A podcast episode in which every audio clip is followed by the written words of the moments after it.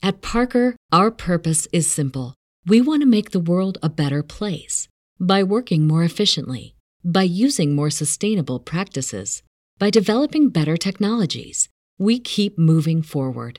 With each new idea, innovation, and partnership, we're one step closer to fulfilling our purpose every single day.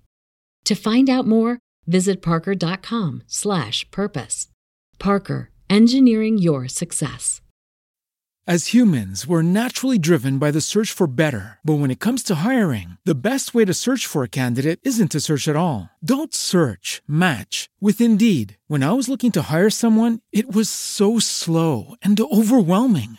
I wish I had used Indeed. If you need to hire, you need Indeed. Indeed is your matching and hiring platform with over 350 million global monthly visitors, according to Indeed data, and a matching engine that helps you find quality candidates fast. Ditch the busy work. Use Indeed for scheduling, screening, and messaging so you can connect with candidates faster. And Indeed doesn't just help you hire faster. 93% of employers agree Indeed delivers the highest quality matches compared to other job sites, according to a recent Indeed survey. And listeners of this show will get a $75 sponsored job credit to get your jobs more visibility at Indeed.com slash podcast. That's Indeed.com slash podcast. Terms and conditions apply. Good evening, Rifters. This is Rifts and Rules, the 5e D&D podcast. We go through many 5e books and talk about various rules and enhance your gameplay experience. I'm Nathan, the Dungeon Master of Riftwake. And I'm Remy, a player on Riftwake and a Dungeon Master myself. And today we're here to talk about slaves. Wait, shit, that is the wrong tone for it. Fuck. Um, nope, seems perfectly fine. And you're not gonna edit that. Fuck. Okay, well, fuck it, let's do this. So, uh, continuing on our theme this month of just going through all the episodes of things that Nathan wants to talk about before he goes off to army, uh, we are going to be talking about slaves in D&D. So, what I hope would be obvious by the title and this introduction, this is a topic that may require some listener discretion because we're going to be talking about this very dark topic, but it is Nathan and I, so it's kind of inevitable that terrible things will be said. So, again, listener discretion is advised. With that being said, hey Nathan. Yes. How much do you think slaves and slavery gets talked about in D&D books? Absolutely constantly. Everyone loves it. Everyone approves of it. It's great. I approve. It's good. Yes. Okay. Unfortunately, you were correct in two of those things that you just said. it actually does get talked about constantly, and I guess it's also true that you approve of it, so technically, I guess that is two accurate things. Thankfully, most individuals do not care for the idea of slavery, so usually a lot of D&D adventures are along the lines of stopping it or helping people, or the more common adventurer perspective of, you know, them being captured and about to be sold themselves. That kind of stuff happens a lot. But even aside from that, there's a fucking shocking amount of just casually mention slavery. Mm. So, just for an idea of just the most casual. Mm-hmm. So, commoner just is a NPC that exists. right. Like even you know that much. Do you remember anything about the description of a commoner?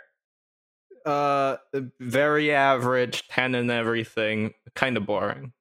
Yeah, no, I mean the actual written description No. for the NPC. Commoners include peasants, serfs, slaves, servants, pilgrims, merchants, artisans, and hermits. Yeah, what's special about this? I don't see anything standing out. Uh, it rather specifically mentions peasants, serfs, and slaves. They, they all sound the same. Just, uh, you're a terrible person, but this is known.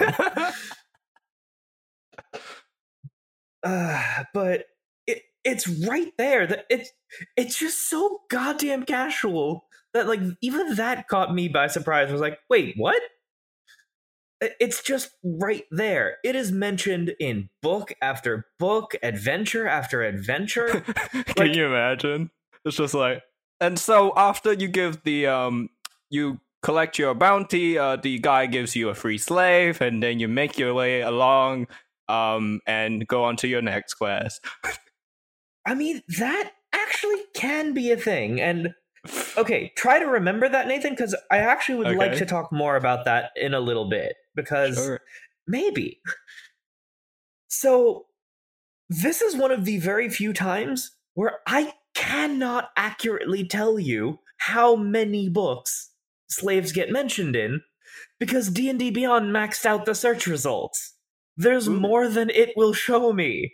I can't new. count all of them because it maxes out. So I know for sure, like, so just the ones that I can see Tales from the Yawning Portal, Tomb of Annihilation, Storm King's Thunder, Lost Mine of Phandelver, Out of the Abyss, uh, Princes of the Apocalypse, uh, Dungeon of, of the Mad Mage, ba, ba, ba, repeat, repeat, repeat, Sword Coast Adventurer's Guide.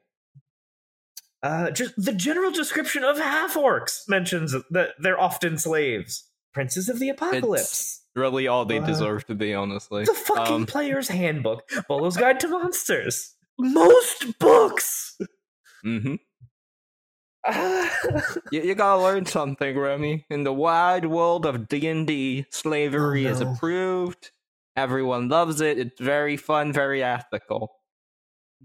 Uh, okay, I'm I'm fairly sure all of those things were wrong this time, thankfully. like like this is one of those things that like I'm kind of glad that you requested this one, Nathan. Oh, Because, like, thanks. I knew that it came up a lot, but I hadn't quite put two and two together that it's practically every book. you know, it's because That's everyone loves weird. himself a slave. You get a slave. You get a slave. right. I'm gonna ask you a question that I'll regret because this is one of your episodes. Okay. So I'm going to not talk too much about how fucked you up, how fucked up you are, unless you truly go over the line. Mhm. which I'm sure you will, but I'm, I'm gonna try to restrain myself or we won't get anywhere. Why might slaves be a relevant subject in D&D 5th edition? You know, sometimes you just need someone to carry your shit for you, eh? And you're tired. I mean, like, sure, you, you could pay for a bag of holding, but no, that's too expensive. Why not just buy a slave? Y- y- you know, sometimes you're all pent up, you're upset, but you need something on the road. Get yourself a slave. I'm almost afraid to ask, but pent up. Anyways, um, sometimes Thank you for your restraint. you're you're bad at cooking, and you know rather than go through all the trouble of maybe hiring a chef that you need to pay every single day, or hiring a you know like chef to teach you how to cook, why not just buy a slave to cook you your food? Hey, sounds fun, eh?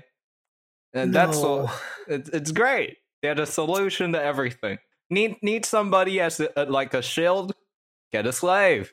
They're gonna take those hits for you, no problem. I don't like this. I am upset that you're making me do this and that I had to research as much as I had to for this. I'm just not happy right now, Nathan. It's okay. It's not. All right. So, to actually dive into things, one thing that I do want to specify is what we're actually talking about here. So, Nathan, what is a slave? a slave is a person that has been captured very willingly and is now put in very unwillingly and is now put to service uh, for for um basically think of them as an animal right uh they should be treated like an animal used like an animal so i mean I mean, I'm right though. You, you know, I'm just saying. All right, let me try to ask a different question then. Uh, okay. Are there different varieties of slaves that you might interact with in a D&D game? You know, there's the big muscly slaves. There's the less muscly slaves. There's there's the the, the smart slaves, and there's the the sailor slaves, the criminal slaves, and the and the the normal slave. I I don't know, Remy. Come on. I mean, you've said honestly more accurate things than I was actually expecting. so, for any other subject, I'd say good on you, but I'm not going to. All right, muscly slave, to use your vernacular. okay. This is a very true thing. You there would be many strong individuals desired for the purpose of slavery. For example, gladiators to go with the kind of more well-known example for that. Like gladiators were massive money makers. Like and to be honest, like if you look at sports players nowadays, you can still see that strong people getting paid to do things that most just average people cannot is a massive draw to watch and be entertained by. And in a D&D world though, it it gets worse. I'm curious, Nathan, can you tell me why it would be even worse for D&D? Uh, mind control. That's one. Uh, monsters. I mean, you're not wrong, but I mean that's just a general world danger, not more for them specifically. Uh, I I don't know. Resurrection. Oh, Gorge. Normally, people are able to have the sweet embrace of death to escape Yes. such things. The sweet embrace of death. But that is not always the case in a D&D world. Thankfully, there is one silver lining to it, which is the fact hmm. that all resurrection spells do have a Oh, very yeah. important line Need to the be soul willing. must be free and willing. That doesn't mean, though, that you won't have an asshole like Nathan in charge of the world that may or may not include that line. Hey, hey, come on now, Remy. You don't you don't need that clause. All you need to do is just be like, if you don't listen to what I say and don't come back when you're resurrected, I will kill everyone you care and love. Um, who's left out there, and you know, you, you, the, the rest the rest writes itself. Okay. Yeah, yeah, it does. I fucking hate you right now. But yeah. so yeah. And if Nathan is able to come up with that, you bet your ass that there would be people in world who would be able to think of that. Hey. like honestly, Nathan, you're a good barometer for just general assholeness in the world. just like if you can think of a thing, then yeah, people would be able to think of a thing. Because I know that you haven't read the books for the sake of reference. If you're able to just come up with it, then yes, someone without context would still be able to think of it. Hey, I, I can't meta a game if I don't know the meta. eh? I mean, you could, it would just be a coincidence. Yeah. but purposefully no. But yeah, so the, that is absolutely a thing that, you know, a gladiator's owner could and probably would do. Because as terrible as this is for myself, like to watch a D&D gladiator fight would be fucking amazing to me. And mm-hmm. I know that that's terrible, but I that's just what I think. Because could you imagine if you had like dire wolves and just all of the crazier monsters that exist in D&D yeah, and you could actually have fights to the death in the arena like that you would get to watch just watching those people get torn apart. I, I understand the, the and then they'd be able to be resurrected after the fact. So you can have all kinds of fights to the death Yep. in a gladiator arena Slowly in seeing- D&D Seeing- where they just get resurrected using the proceeds. yeah, slowly seeing so their like slowly seeing their like willpower get like chafed and and destroyed is something that I, I, I really do enjoy in my D and D worlds. Like that's something that, like honestly, if you're willing to truly lean into this, that could be a kind of awesome campaign. Because if you think about it, the XP for being a gladiator in a D&D world would be amazing. Hey, but the- at the same time, like you'd have some pretty interesting roleplay opportunities to like converse with your fellows, you know, gladiator slaves, to like having to deal with those kinds of like parties that gladiators were traditionally like allowed in to just be the showpiece that their owner would just kind of show off. Like th- there there'd be interesting storytelling in that. Like there's a reason that the movie Gladiator is so popular. Like that there are so many shows set in ancient Rome that do talk about such things. Like this is something that it can make very interesting storytelling, but at the same time like that is like I'm not the nicest person, but that gets into a level of just evil that I'm just generally not okay with. Like, so this is something that I would never just like spring on a party.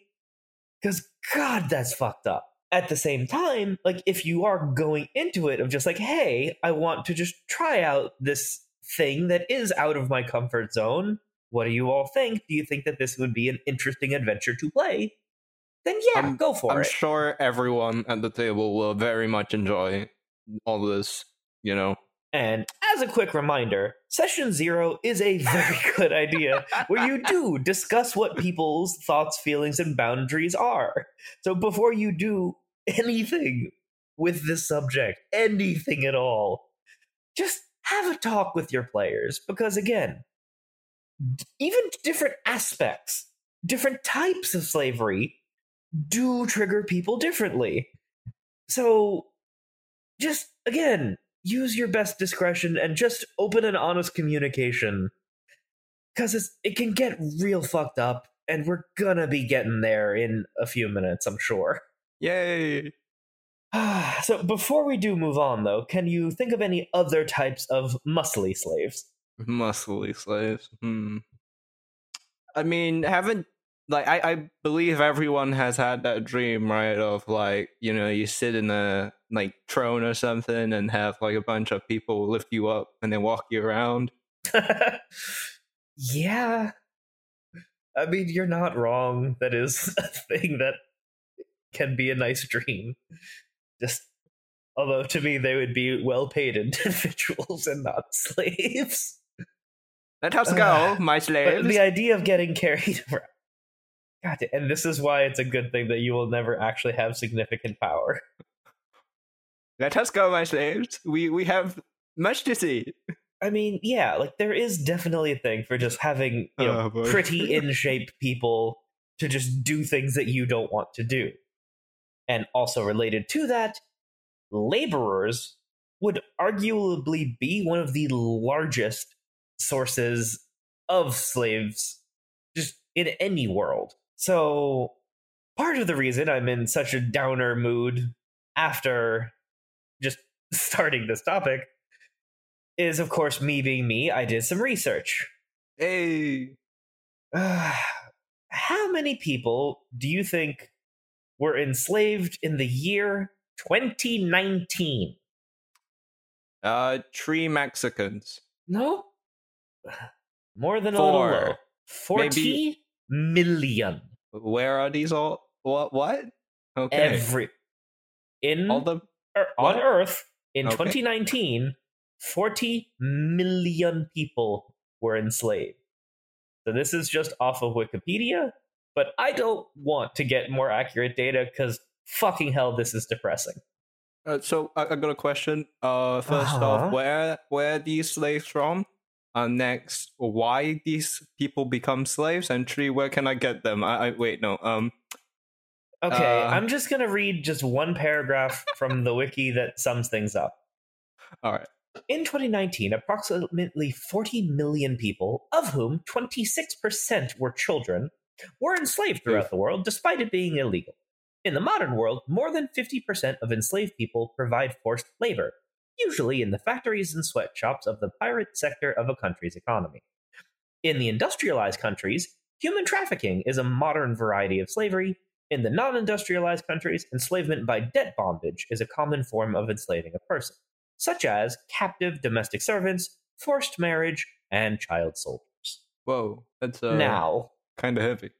yeah, in the decade that we're living in, there's that many. I that does not make me happy. So, forced labor, though, now is apparently 50%. So, in a D&D world, I would imagine it might actually be higher because there is a lot of dangerous work that nowadays has been replaced by machines. So, hopefully, in a more civilized type of D&D world, you might actually have magical equivalents. Yeah, we can have machine slaves. Well, yeah. Yay! So, I mean, we talked before about how mind control is the thing, but there's also constructs. And we, I mean, we did a full episode on Warforged, so there's a little bit more context there for just souls, questions, constructs, all that kind of stuff. But exactly where you define the line, just in your D and D world, of an animated construct being sentient or sapient is up to you as the dungeon master for your world. There is not a canonical line drawn. It is, you know, mysterious is the general question in Eberron. But, you know, your world may vary.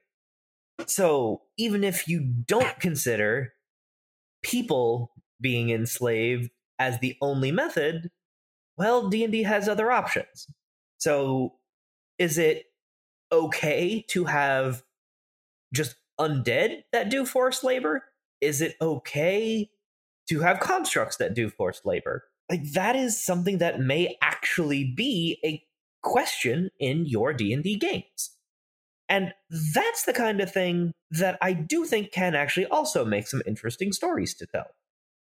Because there are types of sentient undead. I mean, let's stick with vampire as the most classic version hey, vampire. in a d&d world if a person dies but is a vampire like does a vampire have rights in a city no like, or are they considered legally dead vampire. We can do anything with you. Yes, sounds good. Okay. maybe so that's the point like this is where the idea of laws in a d&d world are mm. pretty interesting to me because there can be massive variations Is it necrophilia if you fuck a vampire? Well, okay, necrophilia is illegal in all places that I'm aware of, and I'm not going to do any research to find the places where it isn't illegal. That is uh, unnerving. I'm happy in my ignorance for this specific situation. I'm gonna do But in some a D&D world, in a D&D world though, like it's actually a question. Like would having sex with a vampire legally be necrophilia or are there like more nuanced laws for for undead? Like is it is the law instead that it's not such if it's sentient undead, but that mindless undead like a zombie might still be considered necrophilia? but is this a thing that different cities or countries or empires have different laws about, which might cause conflict between places.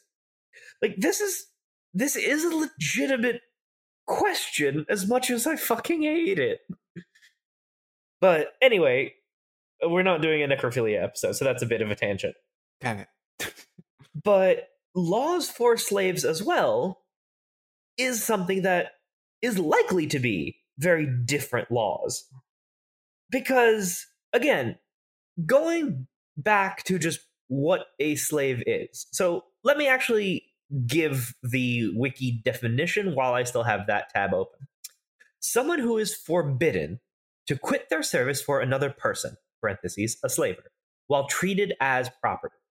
Slavery typically involves the enslaved person being made to perform some form of work while also having their location dictated by the slave. Historically, when people were enslaved, it was often because they were indebted or broke the law or suffered a military defeat. And the duration of their enslavement was either for life or for a fixed period of time, after which freedom was granted.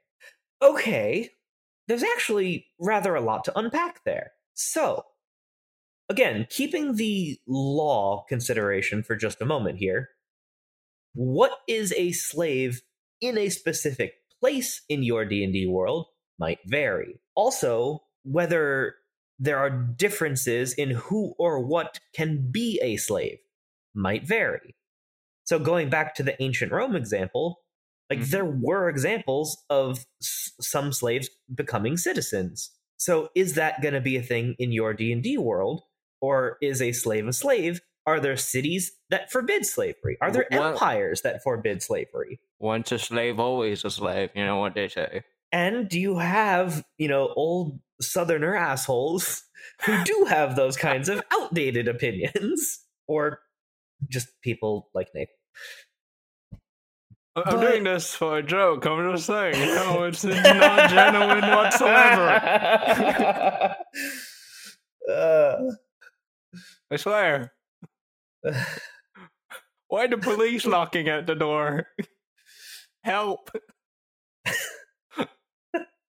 Uh, you're about to become a member of your country's military to defend your country. Uh, Anyway, so eh, so going back to uh, the definition here in the on the wiki page though. Okay. Indebted broke the law, military defeat, and then also the talks about duration. All of those can each be a rather interesting point here. Debt. Someone being in debt getting sentenced to slavery is something that has been historical fact probably for all of human history. So in D&D, I could very easily see that being the case. So maybe that is the case where you know, a judge has authority to assign some value to their labor and then they have to pay back or pay some specified amount after which, you know, legally they are supposed to be free. And whether a place actually does so or not is up to you as the dungeon master. hmm. So, with that being said though, if you consider the rules as written in D&D that an unskilled worker is considered to make 2 silver a day. How long would it take someone Nathan to pay off a 100 gold debt? Many, many time thingy. uh-huh. I mean, I'm not wrong, am I? Uh, you're not. so that would be 500 days. If that individual is working every single day. But this is where things get even murkier because it might be either a local norm or it might just be a nice individual or organization who does own slaves and might treat them moderately well. Like maybe they do decide, okay, if I'm going to have slaves, I'm going to do everything in my power to not have them band together try and kill me. So I'm going to try to treat them well. You'd think that more people who own slaves might have that thought, but generally that does not seem to have been the case Why, historically. why would you treat your slaves well? You know? because there's a thousand of them and ten of us. because And action economy matters in D&D Action fifth edition. economy. well, if you have guns, it doesn't matter. Um, Eh, I don't know about that. If it's a thousand to ten and everyone is just carrying a couple of rocks to throw in your general direction, you're probably gonna die. I mean, like, um, so Remy, as, as an American, can you give me some wise advice in in the ways of your country in the past? How how did they control their slaves? Fear. Fear. Oh, that's fun. So how how fear? Th- This is very educational. so there's a, a lot. So one was what you mentioned before. So you're my slave. So is your entire family. If Hey. you run, I'll kill them all. Or do worse. And they did. Oh, oh, okay. A lot. Th- that's not good. It was not. And then I would say that's actually pretty bad. Also, there were a lot of people who were born into slavery. They would allow their slaves to breed, as repugnant as that sentence is, that that was a thing that the masters controlled. Like cattle, yes. Yeah. So you would have people who were literally born as slaves and just didn't know anything else. So it wouldn't be hard to just lie and say, like, oh, this is the best life you'll ever have. There's nothing out there better for you. I just don't tell them anything truthful about the outside world and convince them that it's in their best. That's kind of the dick move, though. Yes, yes, it was. Uh, like, like you know, the initial slaving. You know, I, I understand to some extent. You know, it's easy labor, but past a certain point, you know, it becomes a bit questionable you know, I don't know what little Johnny did to deserve being a slave. At Parker, our purpose is simple. We want to make the world a better place by working more efficiently, by using more sustainable practices, by developing better technologies. We keep moving forward. With each new idea, innovation, and partnership, we're one step closer to fulfilling our purpose every single day. To find out more, Visit Parker.com/slash/purpose. Parker, engineering your success. As humans, we're naturally driven by the search for better. But when it comes to hiring, the best way to search for a candidate isn't to search at all. Don't search, match with Indeed. When I was looking to hire someone, it was so slow and overwhelming. I wish I had used Indeed. If you need to hire, you need Indeed. Indeed is your matching and hiring platform with over 350 million global monthly visitors, according to Indeed data, and a matching engine that helps you find quality candidates fast. Ditch the busy work. Use Indeed for scheduling, screening, and messaging so you can connect with candidates faster. And Indeed doesn't just help you hire faster. 93% of employers agree Indeed delivers the highest quality matches compared to other job sites according to a recent Indeed survey. And listeners of this show will get a $75 sponsored job credit to get your jobs more visibility at Indeed.com slash podcast. That's Indeed.com slash podcast. Terms and conditions apply. He was born. I mean, yeah, that, that's that's not very cool. It's not like uh, the the sheer proliferation of such throughout human history, though, shows that it, it did, has, and will happen as long as humans Johnny. are humans. Old Johnny. But anyway, back to keeping them under control, though. Uh huh. So yeah, fear, but now there's also D and D. D and D. Everyone loves D and D. So D and D has actual mind control that works. Yay, mind control! Everyone's happy. Maybe. They'll be happy. You'll be happy. That, that, may actually be the case, as much as I hey, despise okay, that so one. I, I actually here's here's a moral question, Remy. Which would be better? Oh dear. Controlling them with fear, so they're perfectly aware of their situation and how fucked they are, right? Mm-hmm. Or mind controlling them so they enjoy everything and they're very happy despite their situation.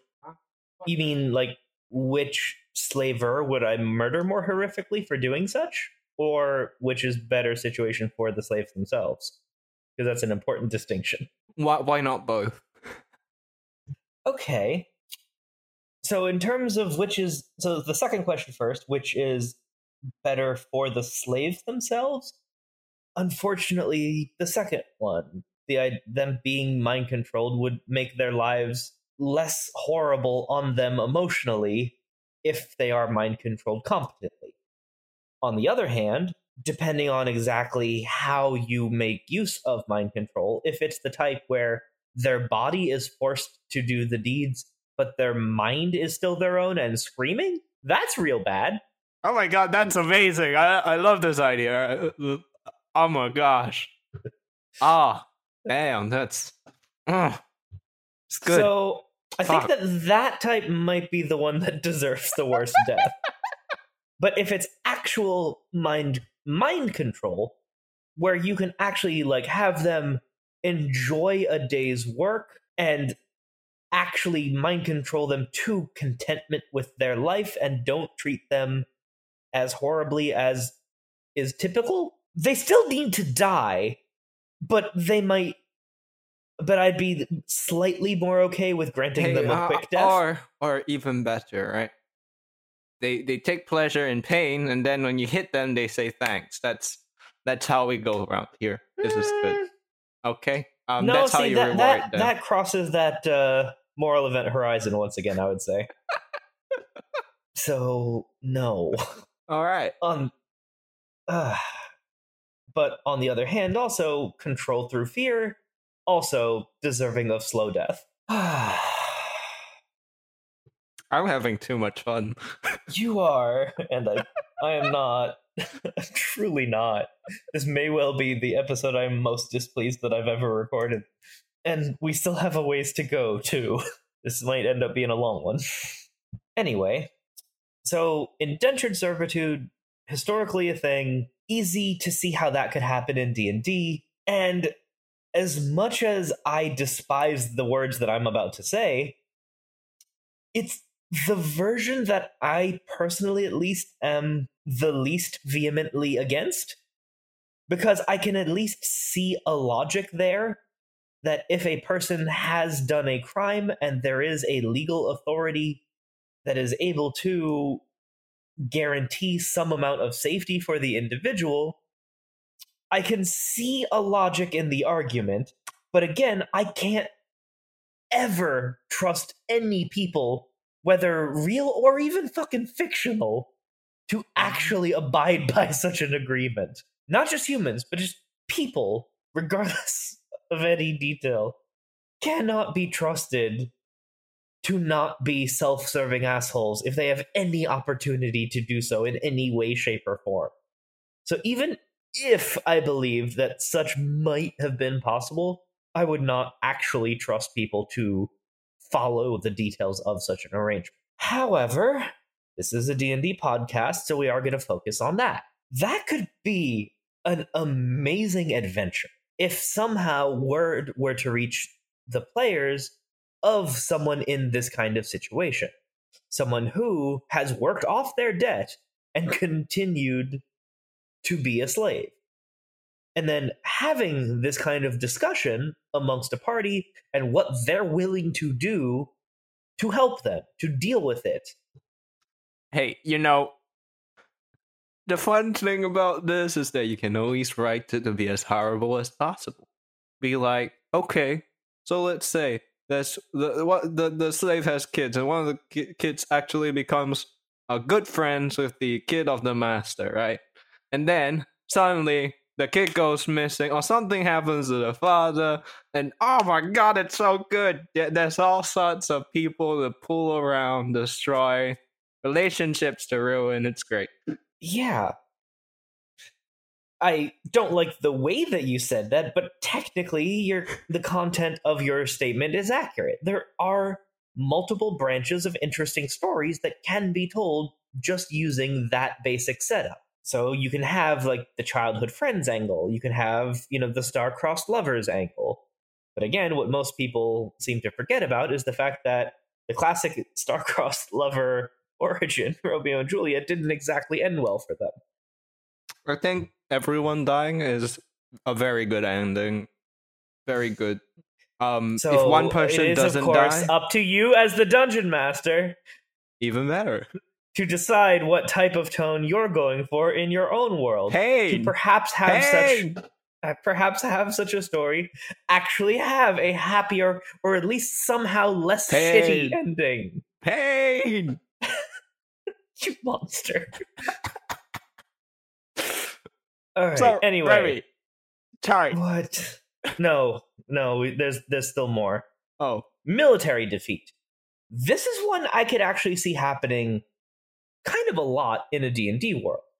If someone does succeed in conquering someone else, the losing party often becomes slaves. Like that again happened historically a lot in a D&D world where again you have a lot of magic available. I could also very easily see that being a thing. Also, just in terms of how, uh, keeping slaves under control again, magic like there is canonically unbreakable items like the unbreakable arrow and just the unbreakable minor property hmm. so if you just had just like a you know, a wire fence that was actually unbreakable, Unbreakable. well, fuck. Like, and Just- if you have the gold to have a significant quantity of slaves, that's a thing that's probably within your abilities. Hey, all you need to do is do the zombie thing, climb on each other. It'll be great. I mean, maybe. And that also could be kind of interesting. That actually could be another impetus for adventure. So you have, you know, 20 slaves all work together to try to get someone over the fence, you know, away from patrols, away from any uh divination magic that might be trying to keep an eye on them. And they get And, caught like, and killed and work- brought back. But or maybe like they make the choice. Like most of us are probably going to die. But if we can Mhm. get one person successfully out to just let someone Where's know that? we're here, that that might be existed. like that could be a hell of a powerful story.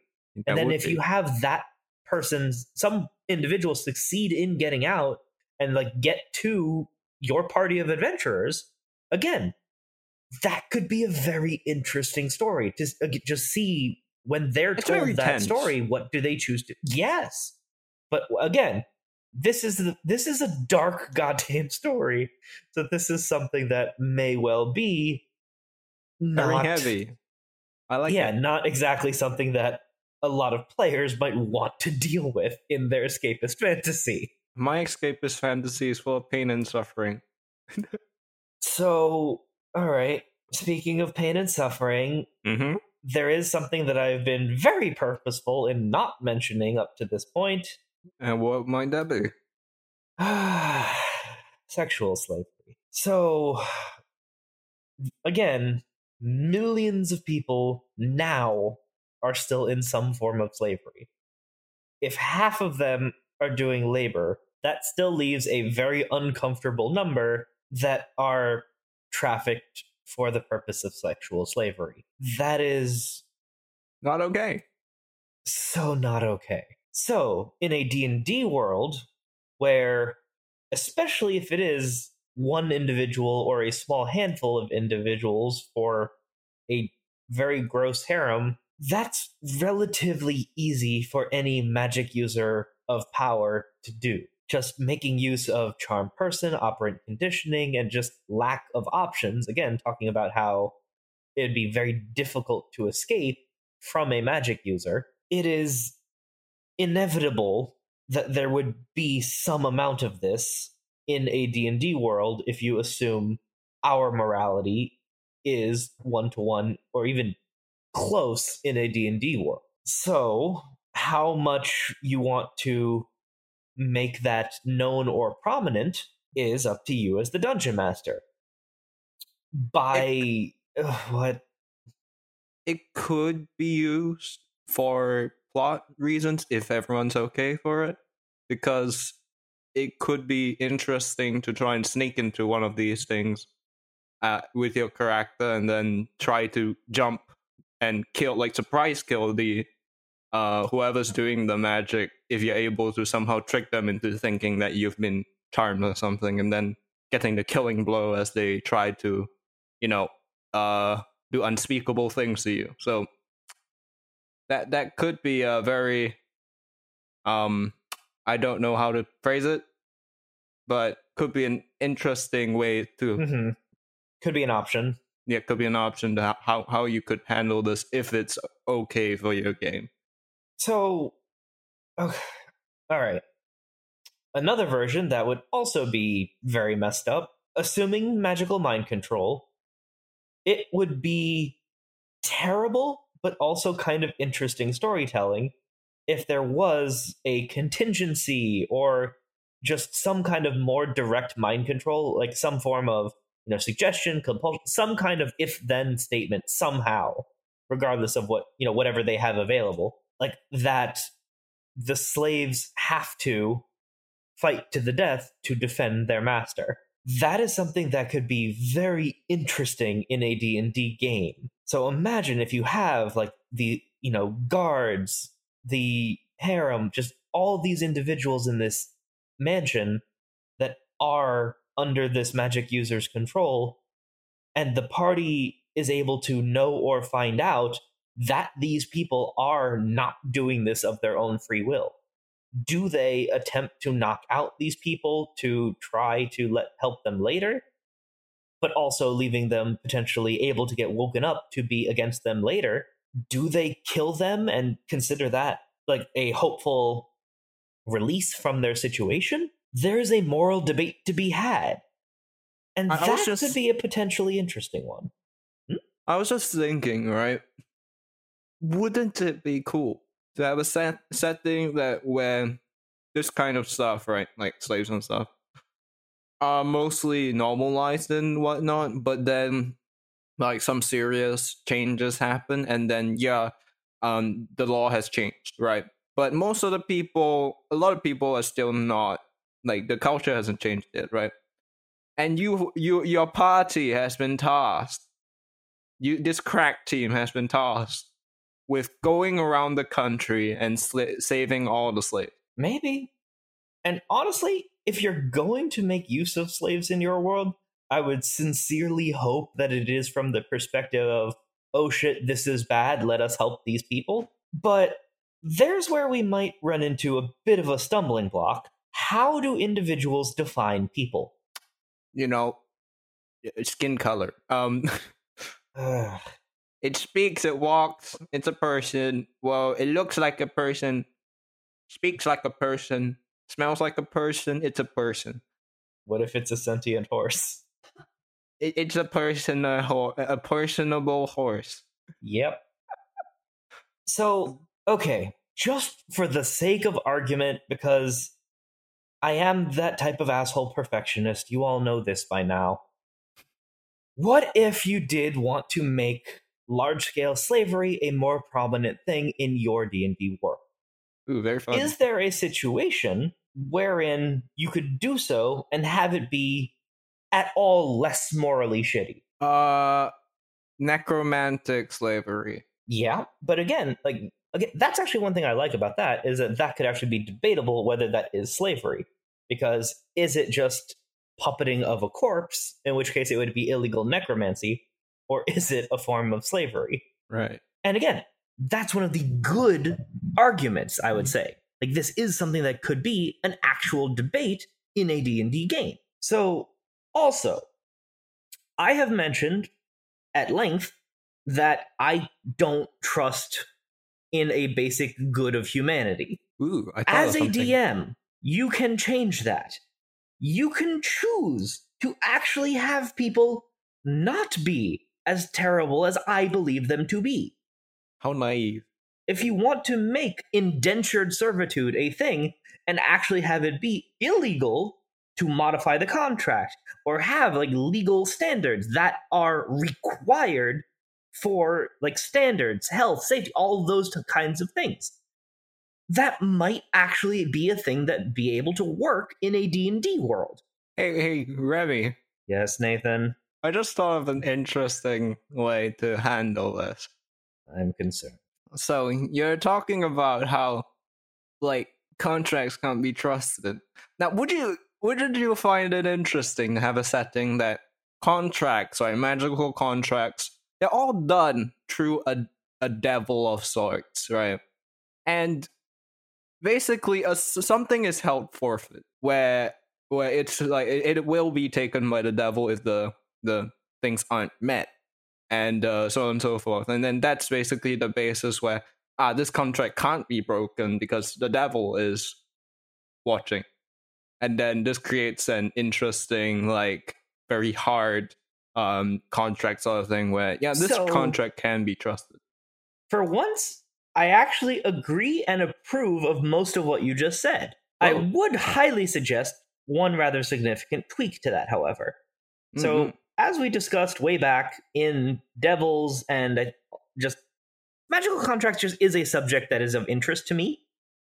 Mhm. So, why, if this is a thing that Devils can do, would magic users not try to figure out a way to have magical contracts that are not backed by Devils? Because boy, does that seem like that'd be a useful thing to have. And if you live in a world where you might spend tens of thousands of gold on magic items and such, you'd think that some type of contract that they'll actually make the item or that this is a thing that that quantity change you'd think that magical contracts would be more of a thing then Ah, I just thought of a fun one. Maybe it's a case where, for example, uh, it's seen as the devil is the arbiter, and the other thing is that, more importantly, it could be the devil can compel you. So that way Yeah, you can have your is- your obedient no. slave. and again then- you as a dungeon master can make this choice Mhm. because again by rules as written Mechanus is a plane of pure order that exists in the D&D multiverse. So, by rules as written, there is a plane of order that is able to make golden contracts that can be put into no the chest of a Marut that is, you know, a creature of order that is going after any type of contract. Like, it gets kind of silly. But the point is, you can choose as a DM to have magical contracts backed by Mechanus instead of devils. Or just have magical contracts just be a magic item that just exists. Like if you're just willing to spend the gold just for a magic item to enforce the deal, do that. That I could be kind of cool. Yes, but it's not as cool as having a third party that might have their own plans. Potentially. But I'm saying that you as a DM have options. You could go with the devil contract. You could go with a Mechanus contract. You can go with the interpretation that you know magical contracts can just be made as a thing just as a magic item that exists in your world whatever suits just your story and your world you can do so okay again if you're a regular listener then you know that i have a thing for numbers and charts and such so hey nathan what do Yes? you think is the worst thing that i've probably ever made No, no, you don't. You, could could it be? It's a chart listing all the prices of slaves and how much you want slaves, how many slaves you want, ding All- ding ding we have all winner the slaves, ma- many much slaves. as a dungeon master of some years, slavery is a topic that came up in just games that I've played in previously. Your party So, members were like, up- "I want slaves." Well, once, yes, actually. Oh, Or just like, hey, wait a minute. Slaves are worth how much gold? And so I actually did play in a short campaign where I DM'd a group of slavers to actually show things from the other perspective and just showing this is how people are collected, this is how they're processed, this is how they are sold. And yeah, that's probably one of the worst things that I've ever done, but it was an interesting story that we played. But as part of that, I made an entire like full page Excel sheet of just many many options and variables because in a D&D world especially there would be a lot of variation in the value of Imagine. individuals. you're playing Pokemon, but instead of Oh, no. Pokemon, it's people. Gotta catch them all. Gotta catch them all.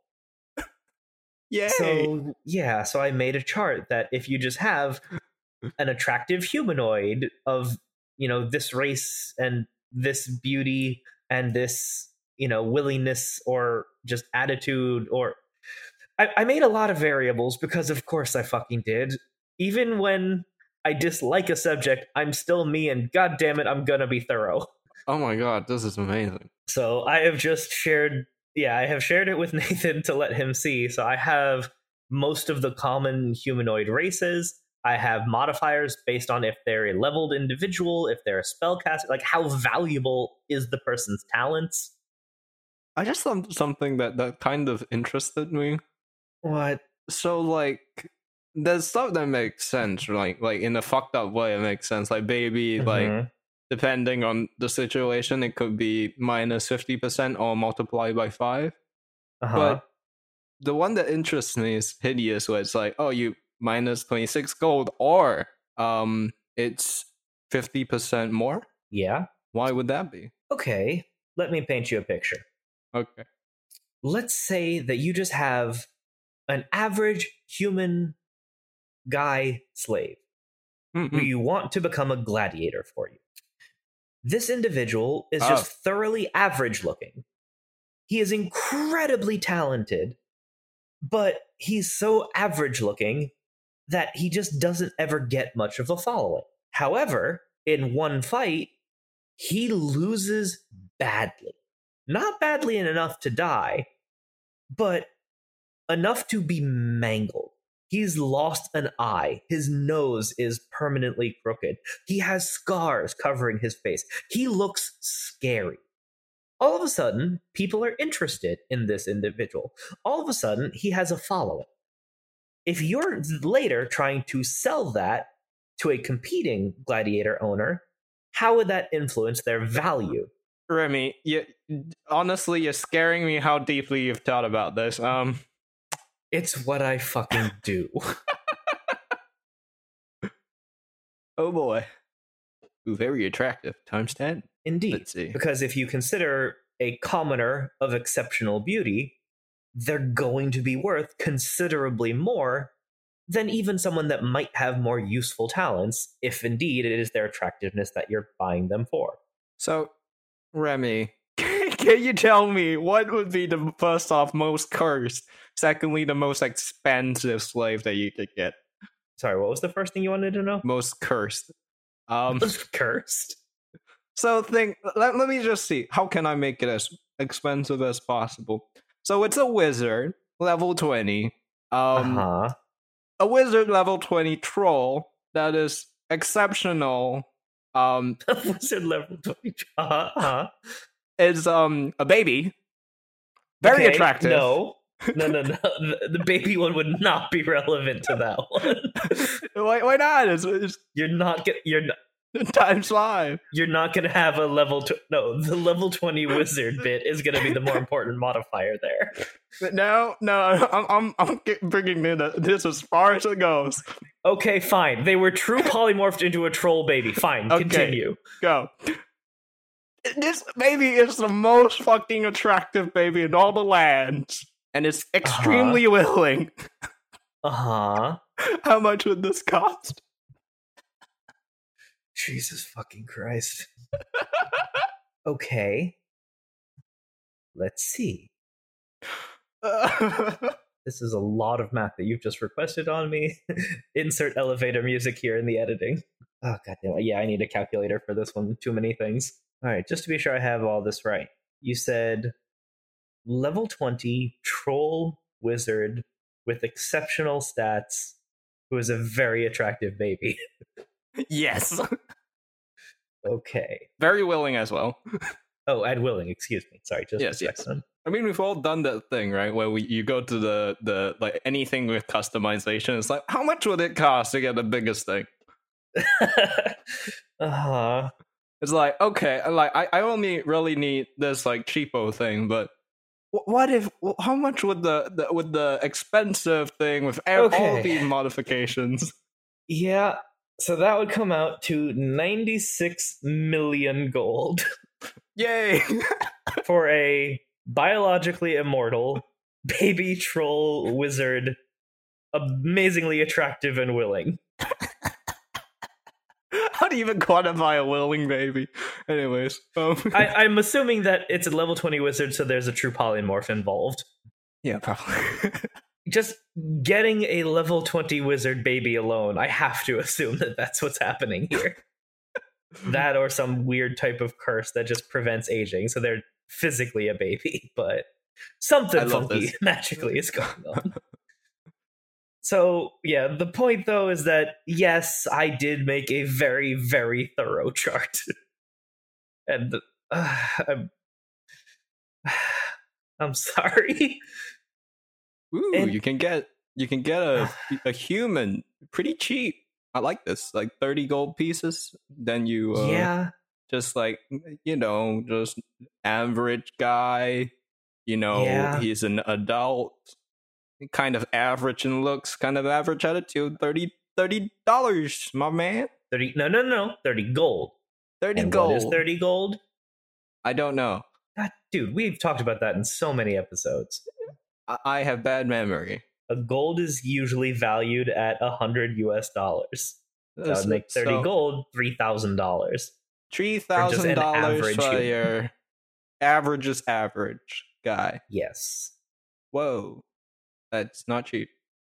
I I I, I was like I was expecting like two hundred dollars. You know. If you want to make slavery that cheap in Riftwake, you do you. I'm not gonna make it that easy.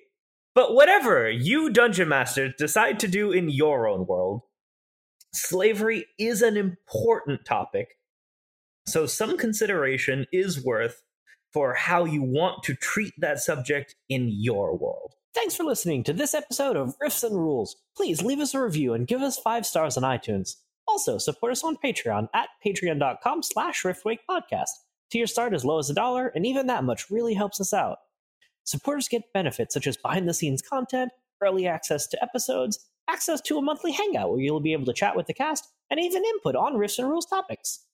Find us on social media on Twitter at Riftwake Podcast, on Facebook as Riftwake, on Reddit on the subreddit r slash Riftwake Podcast, and you can send us an email, riffsandrules at gmail.com. That's riffs A and D rules at gmail.com. At Parker, our purpose is simple. We want to make the world a better place by working more efficiently, by using more sustainable practices, by developing better technologies.